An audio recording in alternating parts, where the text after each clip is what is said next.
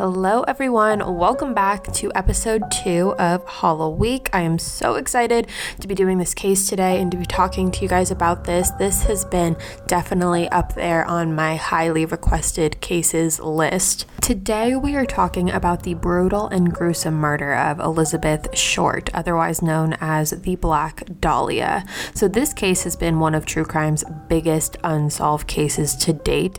And I always kind of knew the premise of this case, but I never knew the details of it until doing all of this research. So that is what we are going to be getting into today. This case is one of, like I said, the most infamous unsolved crime cases for Los Angeles and just in the United States in general. There have been books and movies and documentaries all on this case. There is one website in particular that I definitely recommend you guys check out. It was very useful to me throughout all of this research, and that is blackdahlia.web.unc.edu. So I definitely recommend if this case interests you or if you want to learn a little bit more about it, definitely go check out their website because they do an amazing job at really breaking down this case step by step, and it was really helpful for me to use during my research. So, with that being said, let's just jump right on into it. So, Elizabeth Short was born on July 29th, 1924, in Boston, Massachusetts, to her parents Cleo and Phoebe Short. And Elizabeth was the third of five daughters. So, she had two older sisters and two younger sisters as well. Growing up, Elizabeth and her sisters didn't have the easiest childhood. There was a stock market crash in 1929, and her family really, really struggled with money and were having a lot of financial problems. And in 1930, her dad actually faked his own death by staging his own suicide, and everyone in his family believed that he had died. So that just left Elizabeth's mother to support all of the five kids on her own. And in 1942, so about 12 years later, Elizabeth's father actually wrote a letter to her mother basically saying that he had started a brand new life in California, and this was when Elizabeth was 18 years old. So she decided she was going to move to Vallejo, California to live with her father. So, mind you, this is extremely bizarre. I know I kind of just brushed over it, but her father faked his own death and kind of just left her mother to fend for herself and support the entire family on her own while everyone thought that he was dead. And so now Elizabeth, who hasn't seen her father since she was six years old, decided to uproot and move her life to California to live with him. But Elizabeth did have her reasons. As a young girl and into her teenage years, Elizabeth was really interested in movies and in acting and everything that came along with that type of lifestyle lifestyle, and by her teenage years, her dream was to become an actress. And a lot of people believe that Elizabeth loved movies and theater so much because she just really wanted to be able to escape from her own reality and jump right into someone else's. And people described Elizabeth as a very friendly girl. She was funny, she was outgoing, she was always up to talk to anyone. And along with that, she was really, really pretty, a really gorgeous girl. She had black hair and pale skin and these striking blue eyes, and people who knew her described her as definitely eye catching. So, Elizabeth moved out to California to live with her dad, but it didn't last too long because she ended up moving out in 1943 and she moved around to a couple different areas after that. She ended up living in what is now the Vandenberg Air Force Base, but back then it was known as Camp Cooke. And then in mid 1943, she moved to Santa Barbara, California. She ended up getting arrested in Santa Barbara, though, for underage drinking, and then the juvenile authorities sent her back to Boston Boston, Massachusetts, but she decided to move to Florida instead. But ultimately, she ended up relocating to Los Angeles in 1946 and had gotten a job as a waitress at a nightclub in Hollywood and had been taking a few modeling jobs here and there but she still wasn't acting and doing what she thought she was set out to do. So she was starting to feel a little discouraged. And since her family lived on the East Coast, she would go back and visit them on holidays. And when she did that, she ended up meeting a man named Major Matt Gordon. And Elizabeth was head over heels for Matt. She thought that he was the guy that she had been waiting for her entire life. This was it. He was the one. He told her that they were going to get married, they were going to start a family. But unfortunately, Matt was killed after he was sent over to India. So Elizabeth obviously was extremely heartbroken over this. And in order to cope with everything that was going on, she started reaching out to some people that she knew in Hollywood, California. And in December of 1946, Elizabeth actually took a bus from Los Angeles to San Diego. And while she was in San Diego, she became pretty good friends with a woman named Dorothy French. And Dorothy worked at the Aztec Theater, and the two of them met there when Elizabeth went to one of the shows that was being played at the Aztec. And Elizabeth told Dorothy her story of how she moved out to Hollywood to become an actress, but how it hadn't really worked out for her. So Dorothy kind of felt sorry for Elizabeth and invited Elizabeth to stay at her home with her. And while she was in San Diego, she started hitting up the dating dating scene again. She went out to clubs, she was having nights out, and she ended up meeting a man named Robert Manley, who also went by the name Red. So, Robert was a salesman from LA and he had a pregnant wife Robert has admitted that he was attracted to Elizabeth, but the two of them never slept together. But they saw each other on and off for a couple of weeks. And on January 8th of 1947, Elizabeth asked Robert if he would pick her up from Dorothy French's home and drive her back to Hollywood, which Robert agreed to do. So they get to Hollywood and he paid for her a hotel room for the night, and the two of them actually ended up going to a party together. And Robert said that the two of them returned back back at the hotel after the party and he slept on the bed while Elizabeth slept on the chair. When the two of them woke up the next morning on January 9th, Robert actually had an appointment that morning, and Elizabeth asked if Robert could pick her up from the hotel after his appointment to drop her off at the Biltmore Hotel in Hollywood, which Robert agreed to again, but he did not stay with Elizabeth after he dropped her off. So he went back to the hotel, picked up Elizabeth, drove her to the Biltmore Hotel, and dropped her off. This all happened about noon that day because he had an appointment later that day as well. So he also didn't wait for Elizabeth's sister to show up. And the reason Elizabeth said that she wanted to go to the Biltmore Hotel is because her sister was going to be meeting her there. So when Robert dropped her off, he didn't really wait for Elizabeth's sister to show up. He just dropped her off and left. And Robert said when he left, Elizabeth was making phone calls in the lobby. And little did Robert know that this would be the last time he or anyone would ever see Elizabeth again.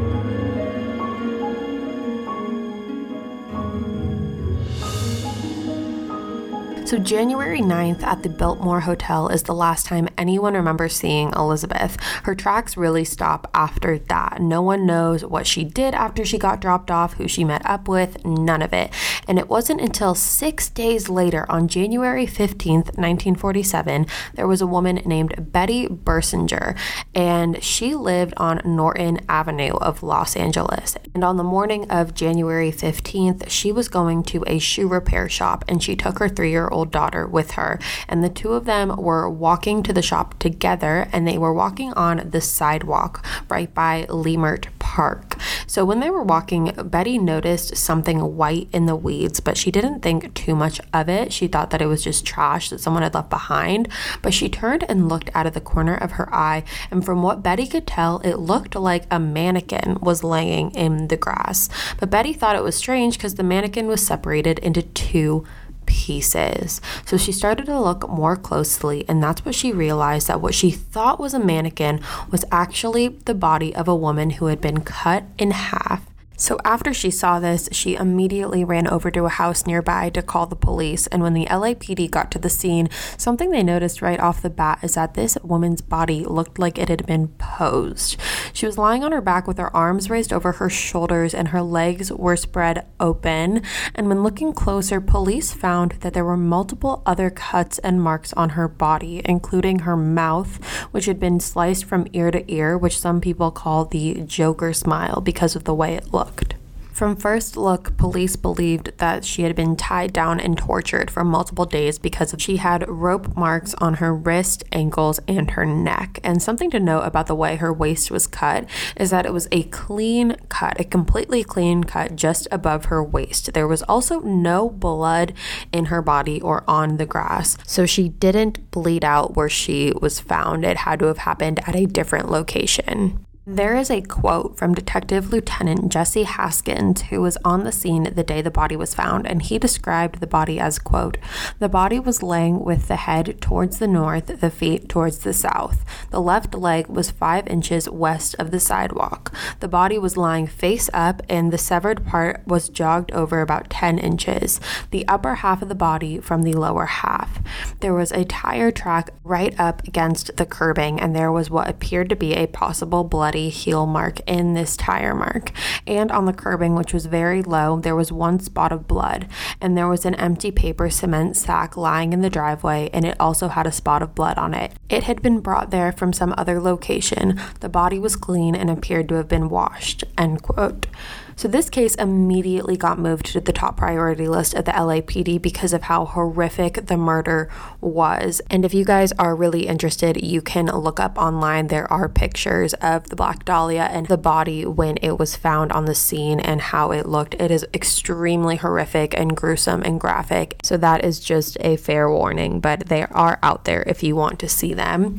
Um, so, like I said, yeah, the case got pushed to the top priority list because of how horrific it was, and they were trying to solve it as quickly as they could because it also got a lot of media attention. And at first, the LAPD had no idea who this woman was. She was unrecognizable at this point. She had been cut in half and her mouth had been cut from one ear to the other. But through fingerprint testing, the FBI were able to identify this woman as 22 year old Elizabeth Short. So there was an autopsy done on Elizabeth's body and the results showed that there was multiple lacerations to her face and her head. There was also multiple cuts in a crisscross pattern over her pelvis and what the autopsy was able to show is that most of what was done to Elizabeth was done after she had already passed away, including the cutting in half. So her being cut in half actually is a technique that had been taught in the 1930s called and I am probably going to butcher this a hemicorp hemicorporectomy. Hemicorporectomy something like that. And basically, it's a surgery that removes the lower waist and transects the lumbar spine. So the autopsy found that there was very little bruising along where the incision was, which is what suggested that it had been done after she had already died. And she was also tested to see if there was any sexual assault, but the results came back negative. But something to note is that Elizabeth had been washed and cleaned before she had been placed in the park. So any DNA that could have been on Elizabeth also could have been been washed away, and her official cause of death was hemorrhage and shock due to concussion of the brain and lacerations of the face.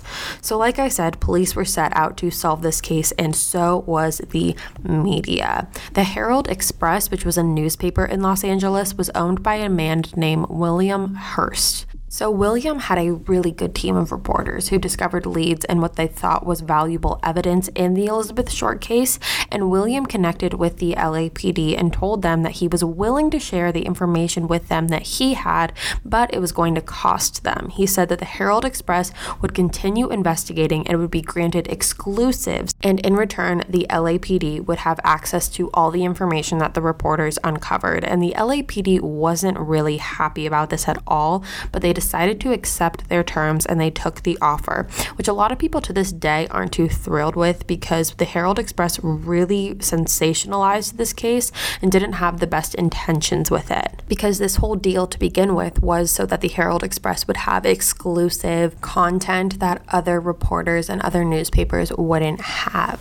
So one of the Herald Express writers was named Wayne Sutton, and he was responsible for locating Elizabeth's mother to tell her what had happened to her daughter but he was also trying to get information on Elizabeth in the process. So this is kind of an example of not having the best intentions. So he actually called Elizabeth's mother to tell her that Elizabeth won a beauty contest in Los Angeles and wanted information on her. So when her mom heard this, she obviously was extremely excited and willing to give up as much information on Elizabeth as possible. But once he received all the information he needed, he actually broke the news to her of the real reason he was calling and and told her what had happened to Elizabeth. So obviously now her mother Phoebe is just in complete shock. She was just told that her daughter had won a beauty contest and now is being told that her daughter has been murdered. So Phoebe did not believe him at first and she didn't believe him so much that the LAPD had to contact authorities where she lived and send them to Phoebe's house to tell her in person. I'm really interested, like I said, to see what you guys think about how he kind of approached that because a lot of people had a lot of problems with that because it's just very inhumane considering the circumstances. So, before we even move on more into this investigation, let's talk about why this case is even called the Black Dahlia in the first place.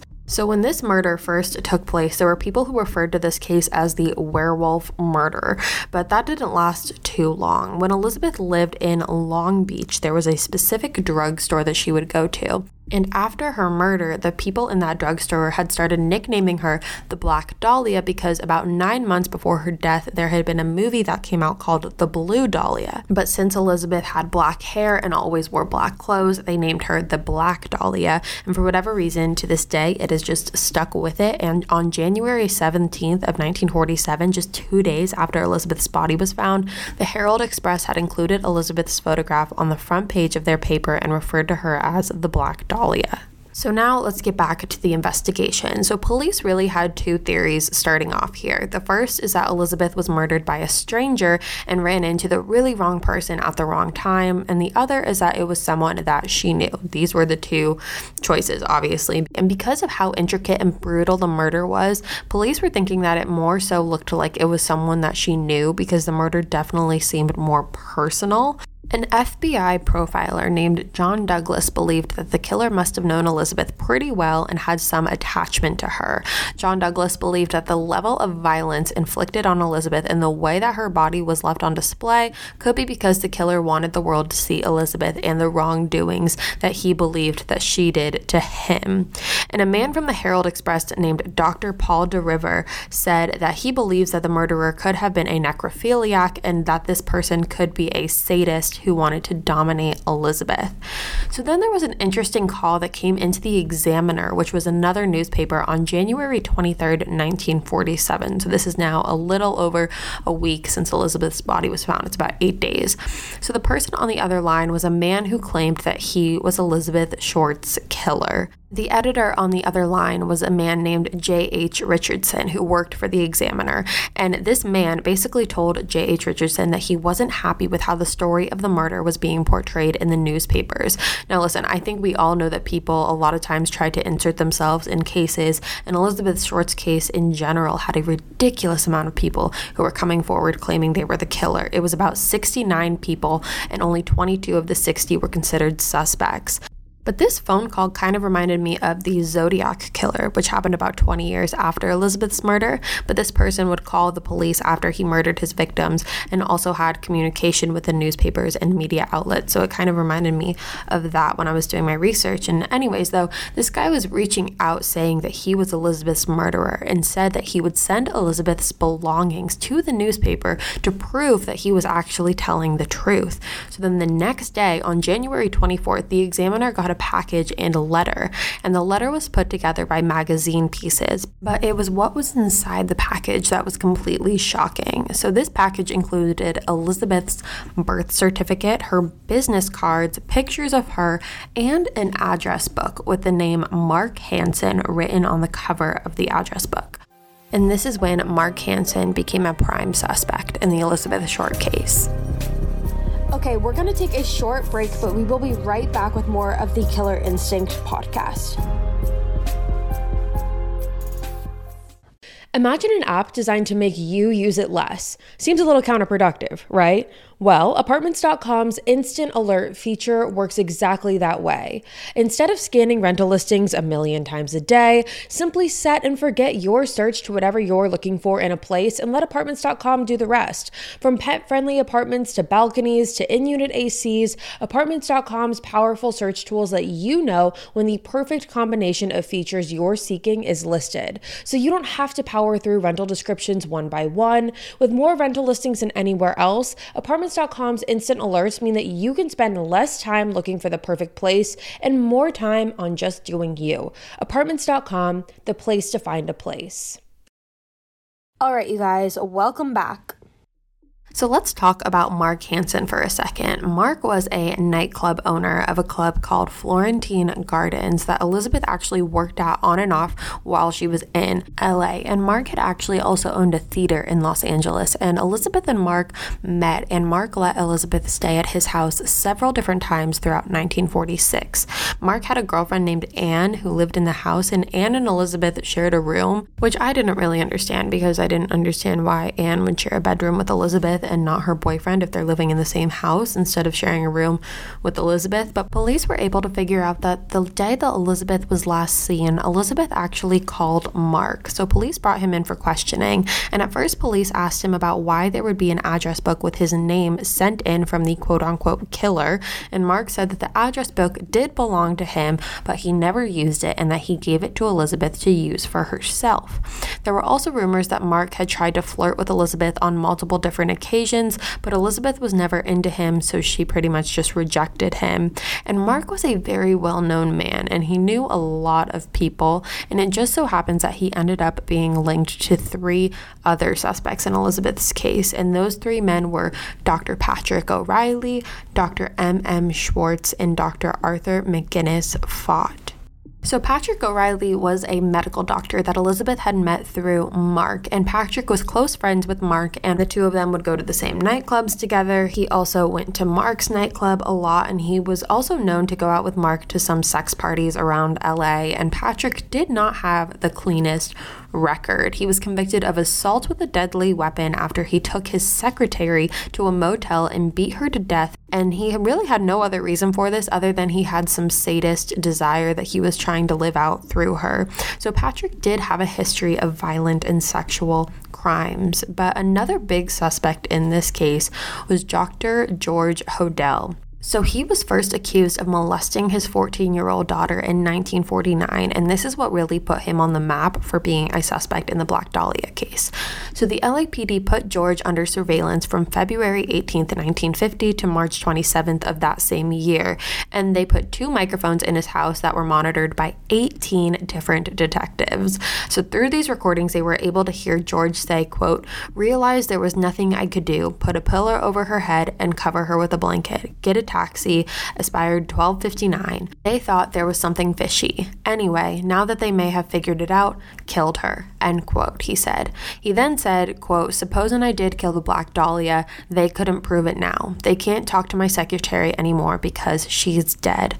So George's secretary actually died of an overdose, but after police heard this comment that George had made, they looked more into it and they found that George burnt some of his secretary's belongings after she died. So there was some stuff that he was really trying to get rid of before the police had anything to do with this. And the police dug further and they were able to find out that George's secretary was potentially planning to blackmail him and come forward with information about him misdiagnosing patients and billing them for lab tests, medical treatments, and prescriptions they didn't need.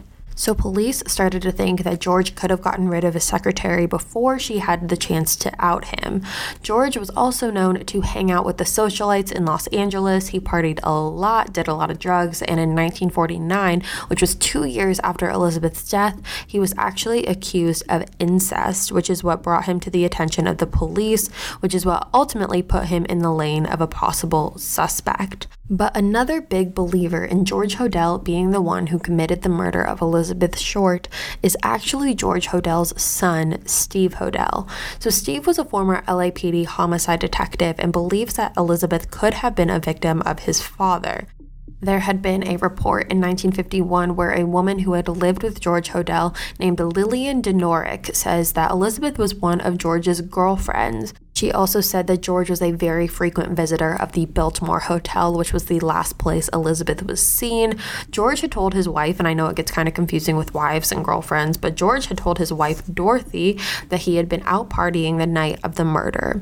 So George ended up dying in 1999, but his son Steve has been determined to put the pieces together on this whole investigation. And when he first started this, he said that he wanted to do this to prove that his dad was innocent and wasn't responsible for the murder. But he said he just kept following the evidence and it led him to believe different. So his son came out with a book, even, and the book is called Black Dahlia Avenger A Genius for Murder. So Steve said that this whole fascination started after his dad had died and he went through his dad's things and found two pictures in a photo album that looked exactly like Elizabeth.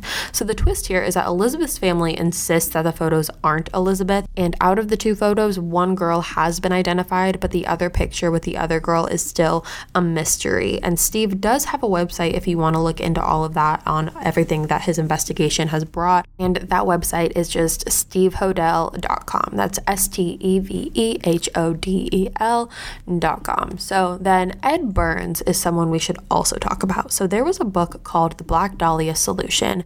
And the author of this book claimed that the LAPD actually knew who killed Elizabeth Short, but couldn't come out and say it. The author said that after he himself went and examined all the letters that had been sent to the Herald Express and the Examiner, he said that he believes that the murder is a man named Ed Burns. Mind you, though, this man who wrote this book is the only person to ever named Ed Burns as even a possible person of interest. So basically, this author said in the book that there was a serial killer in 1946 who had kidnapped and murdered a six year old girl and dismembered her body parts similar to how Elizabeth's were. And the guy who did it is named William Heirens, and he was arrested for murder and confessed to two other murders from 1945 during his trial and was sentenced to three life terms in Illinois. But when all of this happened, Elizabeth read about it in a magazine and became obsessed with it. She was obsessed with the case and was following it, and even went to the extent of telling people that she was a reporter and would tell people all about the case. And while this was happening, Elizabeth met a man who was allegedly named Ed Burns, and Elizabeth and Ed did hit it off apparently, but it also was said that Ed wasn't the most attractive guy in the world, so Elizabeth kind of hid him from her friends. But it said that Elizabeth and Ed had gotten together in November of 1946. Elizabeth was so invested in this case, so much so that she ended up idolizing the murderer, William Heirens, more than Ed Burns himself. So the theory is that Ed was the one who murdered Elizabeth in the same way that William did, so she could live out how he killed the six year old girl and then this time do that onto Elizabeth. The author of the book also says that he believes that all of the notes that were sent in by the murderer contained secret messages, on March 15, 1947, there was an alleged suicide note left by the murderer that said, quote, To whom it may concern, I have waited for the police to capture me for the Black Dahlia killing, but have not. I am too much of a coward to turn myself in, so this is the best way out for me. I couldn't help myself for that or this. Sorry, Mary.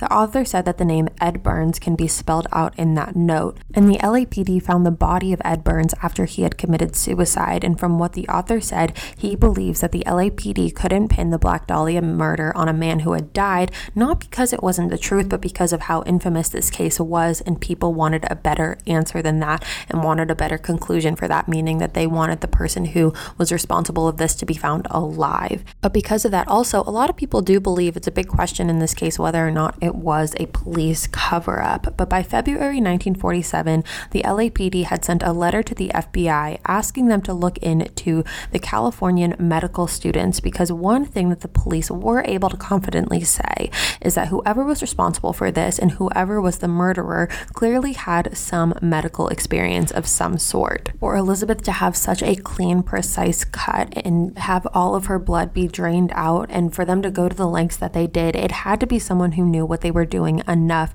and knew about the human body enough to know how to follow through with the procedures that they did. And by June, the LAPD had eliminated 75 suspects, and by the next year of December 1948, the suspect list was at 192 suspects.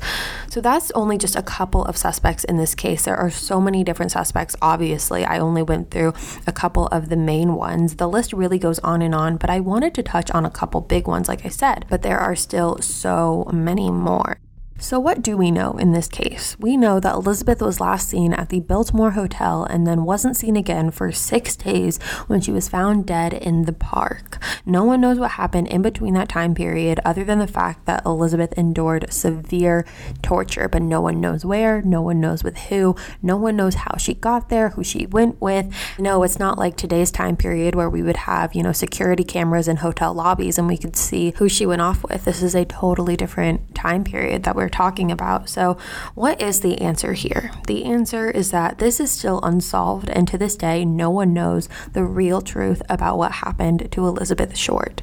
This is one of those cases that may never have a real answer, and we may never figure out what happened to Elizabeth because it was so long ago.